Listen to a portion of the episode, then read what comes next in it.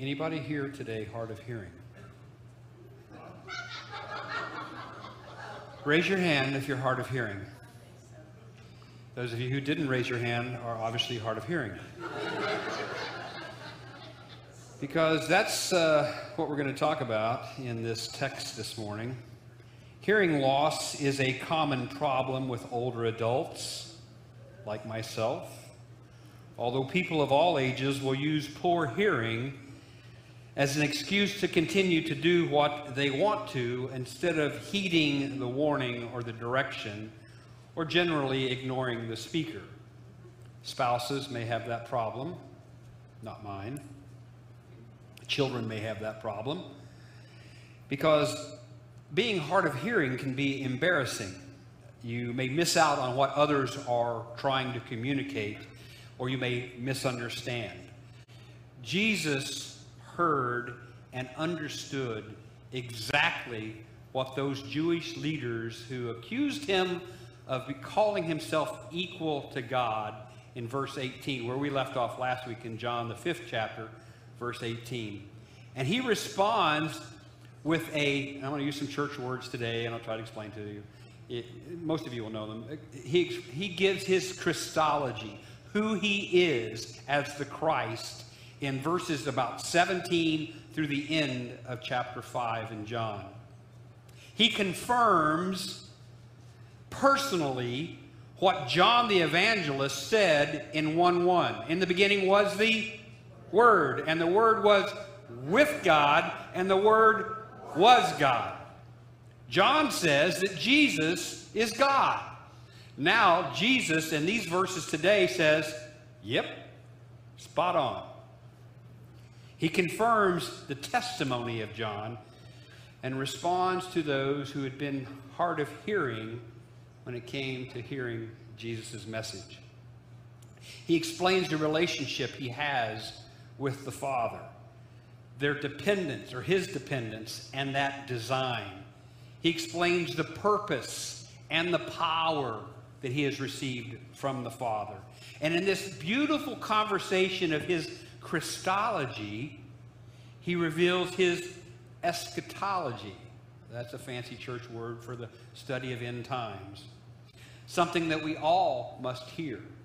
So listen as I read to you from John, the fifth chapter, picking up. I'll give you verse 18 again. That way you know what he's responding to. I alluded to it, but let me read it for you.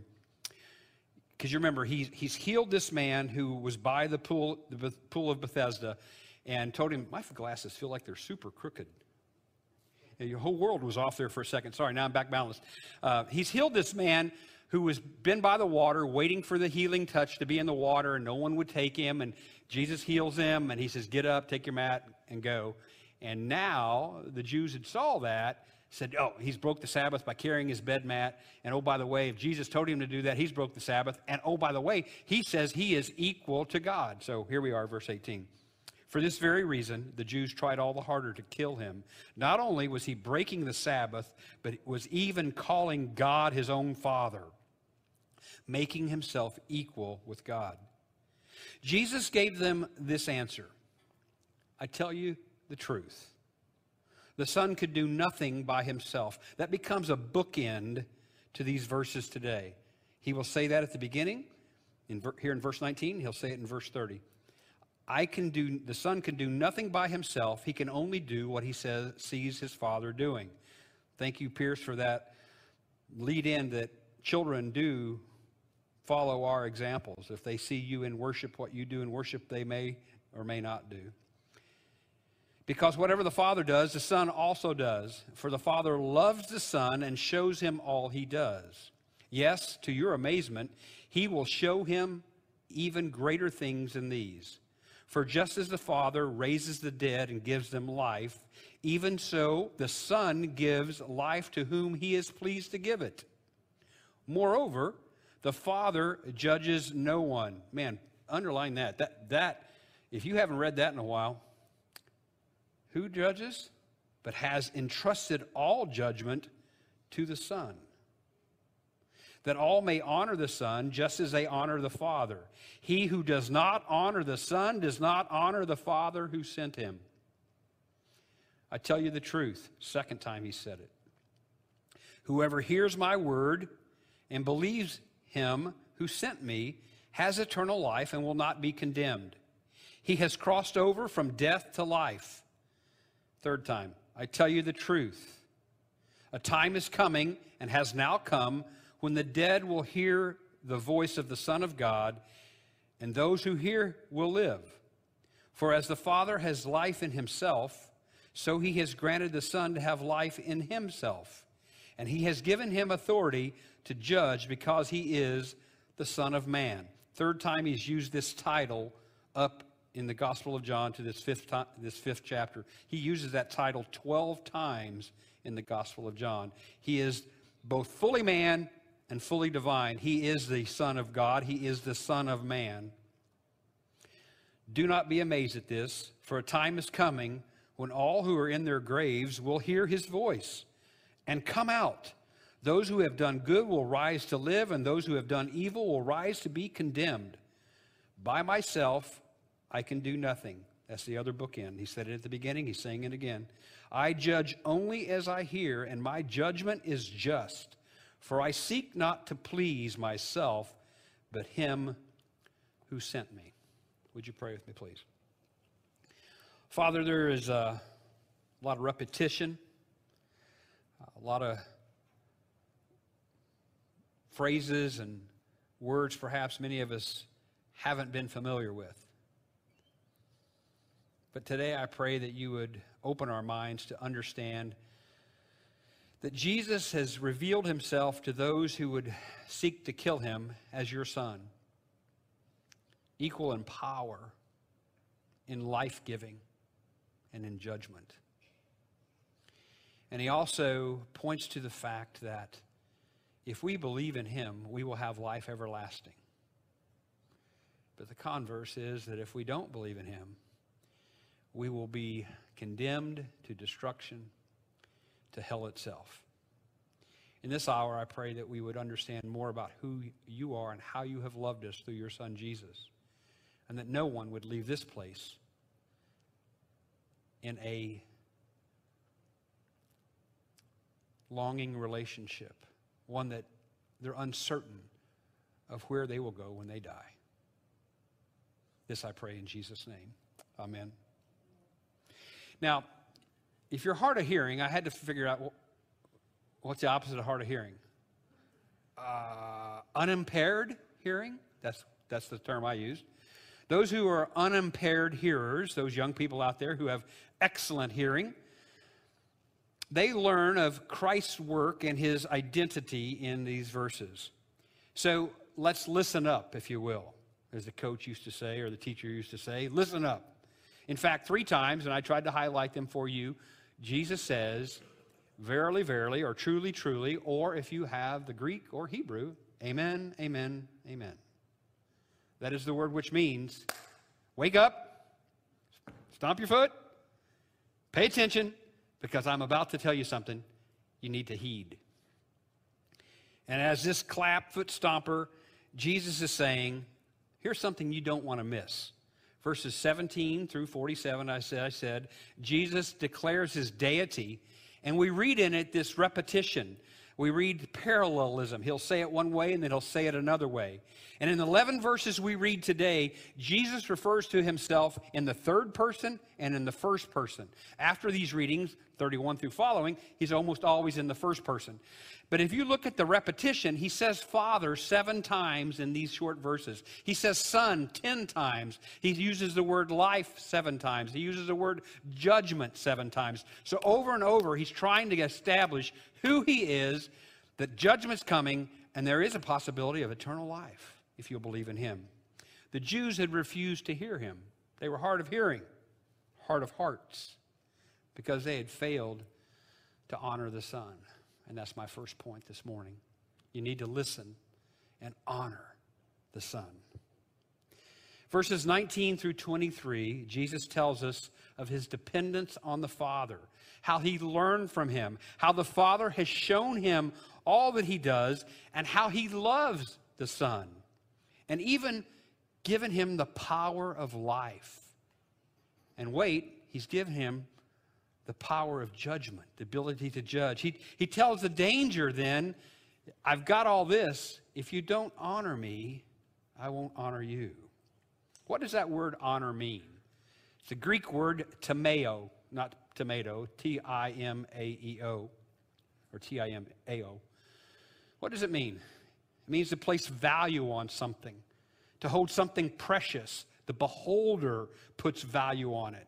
Perhaps the world would not. You have things in your home today, I guarantee you, that you could put it in a yard sale and get a nickel for it. But you wouldn't take $5 million for it because it was your dad's or your mom's or grandmother's. We have a table in my uh, breakfast area that was my dad's that used to sit in the basement where he played cards with his buddies. And he'd covered it with like two army blankets and then a vinyl top on top of that. So when you toss the cards, they wouldn't slide across, eh, whatever. We ripped that off. I tried to rip, refinish it, and it was veneer, and it looks really gnarly. But it was my dad's table. So I wouldn't ever sell that table. My mom, as I moved her here, she has a picture that her mother took a piece of cloth, almost, let's, let's call it tapestry. It sounds so much nobler to say tapestry. Basically, something from Joanne Fabrics. Well, they probably made it before Joanne Fabrics. And she went behind the characters on this piece of fabric, put cotton, and sewed around it, and then framed it, and it made that picture 3D like. Some of you are shaking your heads because you've probably done that. That thing probably wouldn't get a nickel in a yard sale, but my mom wouldn't sell it to anybody. She might give it to a, a grandkid or somebody like that, but it's, it's priceless because of the value, the honor that she had placed on it. We honor our cars. Wait a minute, preacher, you're starting to bother me now. Anybody wash their car more than they read their Bible? hey, man, the shoe fits. we, we honor our clothing. How many people build closets bigger than bathrooms? Hmm. We honor our cell phones. You know, that's one of my pet peeves anyway. We have lots of possessions that we pour ourselves into versus our faith.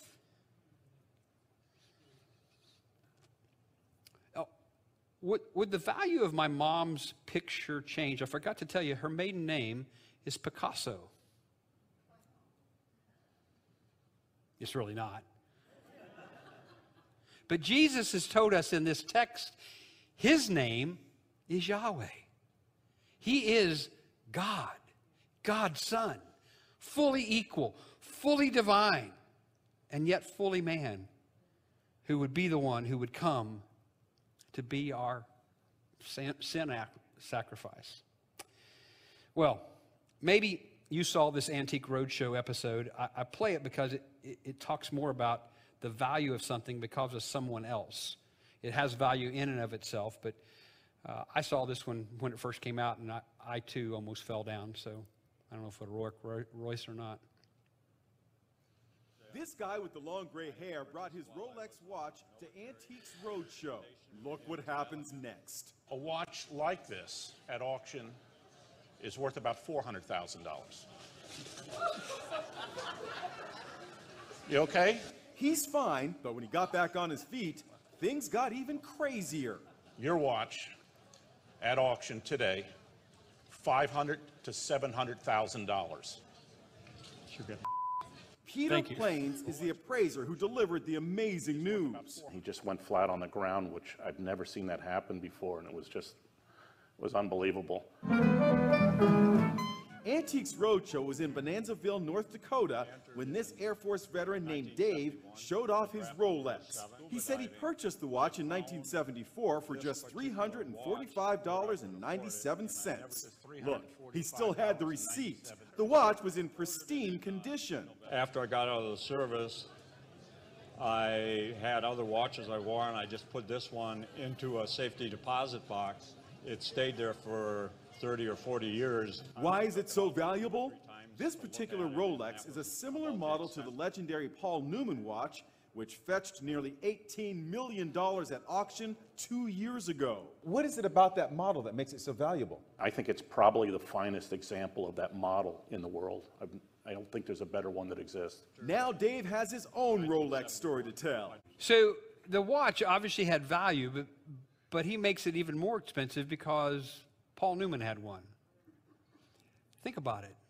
The, the faith that you have in Christ Jesus, if you truly understand who he is, who he's explained himself to be, it's priceless.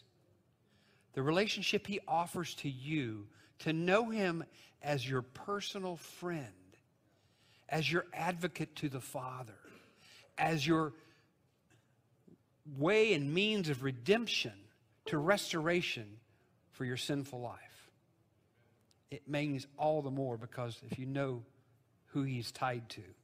So, have you been hard of hearing this Sunday, or maybe all the Sundays in the past couple of years?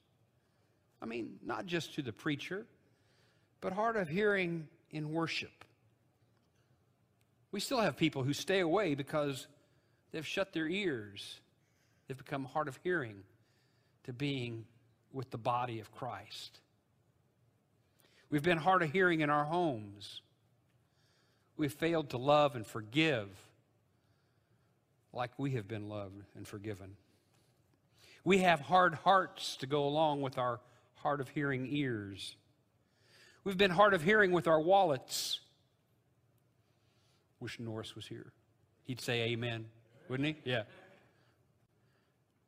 We have. We've been tight fisted. We've been hard of hearing with our talents.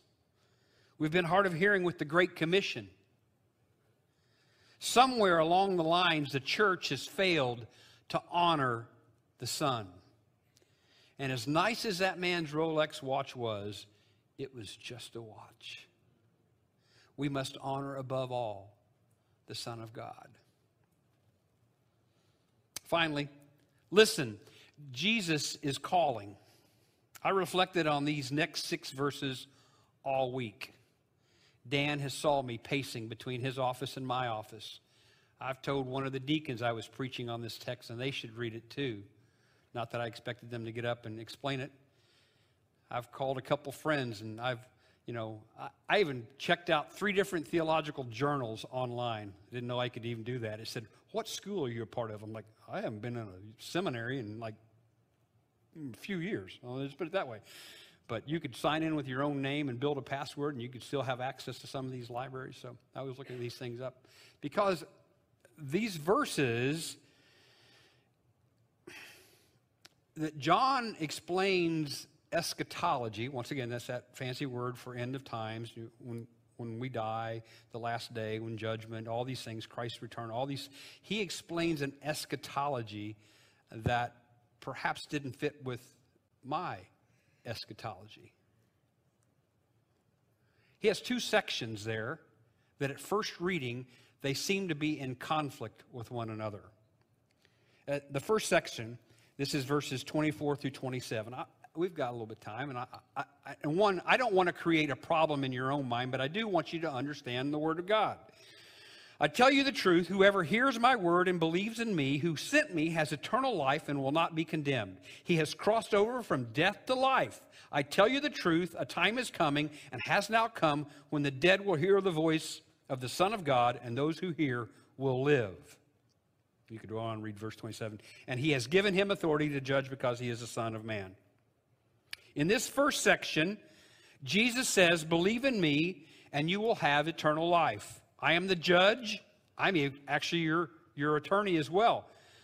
And, and I know what I've done for you, and I know you've believed in me, and I find you not guilty. Or at least, and Cynthia, I'm not the lawyer, but, you know, case dismissed. I mean, I don't know how you do that. In this particular setting of scriptures, I mean, these first three or four verses, it's like the criminal who is hanging on a cross beside Jesus who says, Remember me when you come into your kingdom. And Jesus' response to him is, Today. Anybody else? You'll be in paradise with me today. Today. Not, not sometime in the future when the voice calls you to come out of the grave. He says, today.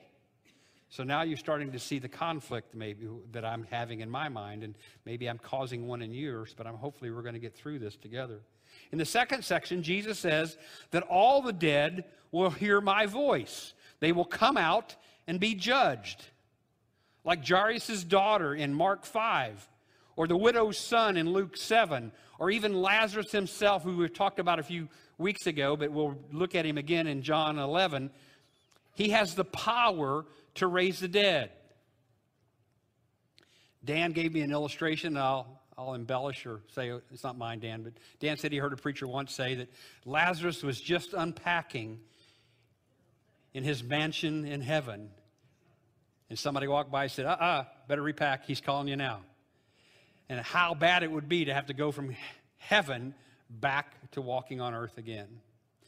So, all these human understandings of the resurrection and eschatology and how God is going to piece it all together can cause conflict, I think, in many of our minds.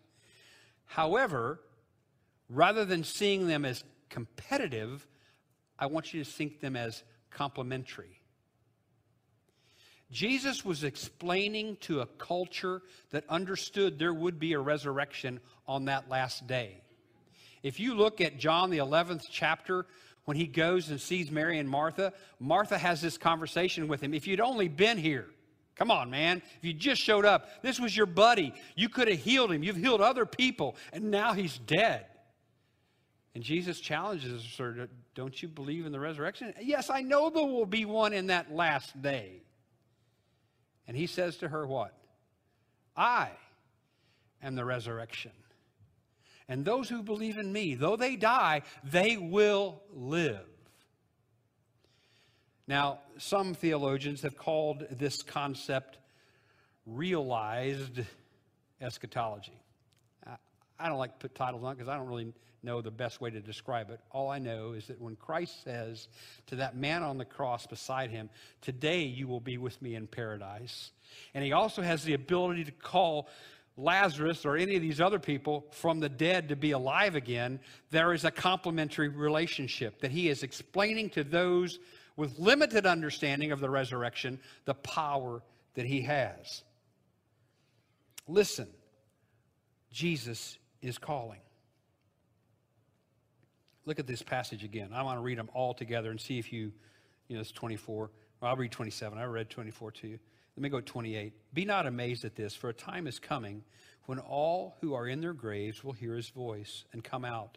Those who have done good will rise to live. And Dan and I were arguing this this week. I didn't want him to say it this way, John. Why'd you say those who've done good? I wanted you to say those who have believed in Jesus. And those who have done evil, or those who follow the devil. And I think you can probably do your own extrapolation on that, that those who have believed in the good of Jesus believed in the Son, will rise to live. And those who have done evil, those who have followed the devil, will rise to be condemned. By myself, I can do nothing. I judge only as I hear, and my judgment is just. Jesus says, I'm going to call, and twice he says, I'm calling. Verse 25 and verse 28, he says, I will call.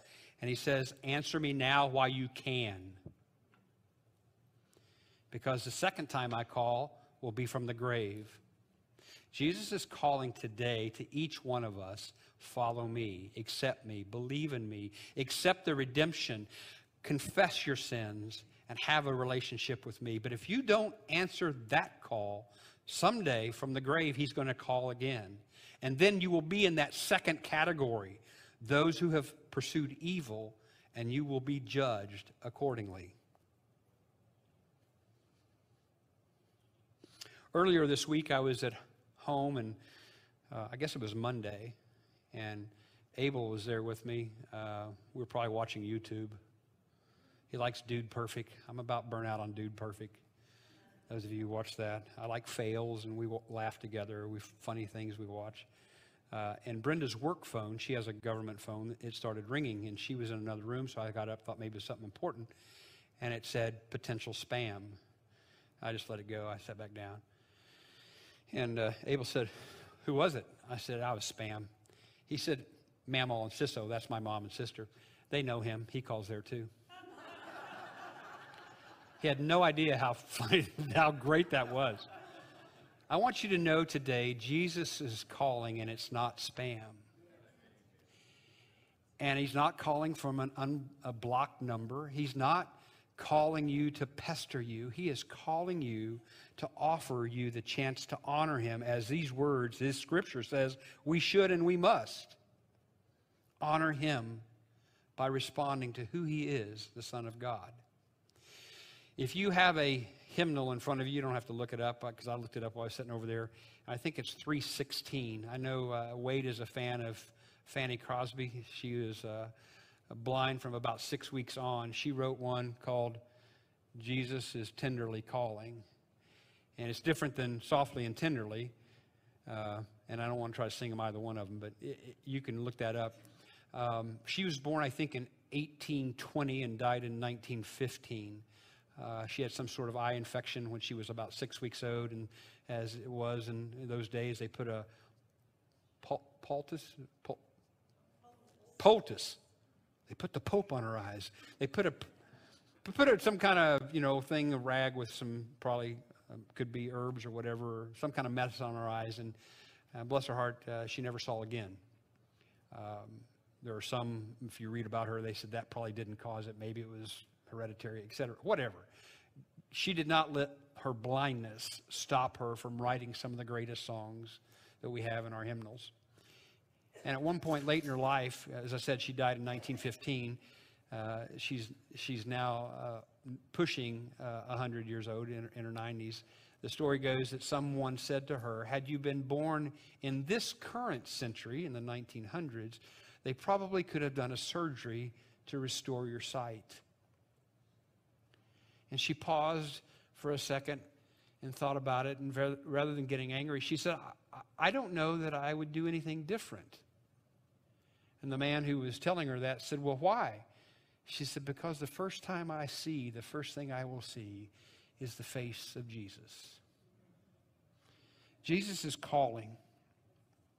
You can honor him now by answering him because he is calling to say, I love you and I can forgive you if you'll only believe in me. Stand with me, please, we pray. Lord, as we come now to this time of invitation and a simple call to say, Have you placed your faith? Have you trusted in Jesus? Have you given him your life to say, I'll follow you, Jesus? Or have we been pursuing other things with more honor than the Son of God?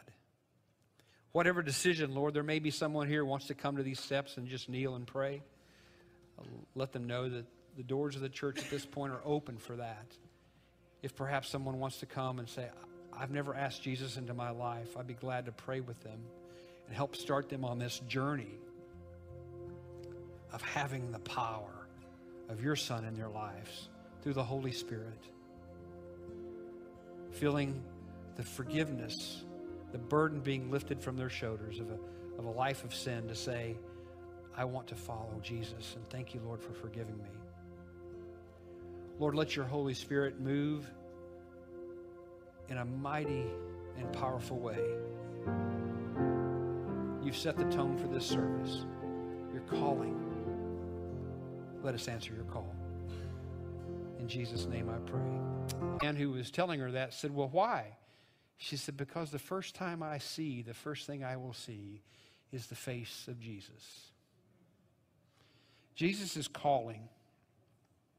You can honor him now by answering him because he is calling to say, I love you and I can forgive you if you'll only believe in me. Stand with me, please, we pray. Lord, as we come now to this time of invitation and a simple call to say, Have you placed your faith? Have you trusted in Jesus? Have you given him your life to say, I'll follow you, Jesus? Or have we been pursuing other things with more honor than the Son of God? Whatever decision, Lord, there may be someone here who wants to come to these steps and just kneel and pray. Let them know that the doors of the church at this point are open for that. If perhaps someone wants to come and say, I've never asked Jesus into my life, I'd be glad to pray with them and help start them on this journey of having the power of your Son in their lives through the Holy Spirit. Feeling the forgiveness, the burden being lifted from their shoulders of a, of a life of sin to say, I want to follow Jesus. And thank you, Lord, for forgiving me. Lord, let your Holy Spirit move in a mighty and powerful way. You've set the tone for this service. You're calling.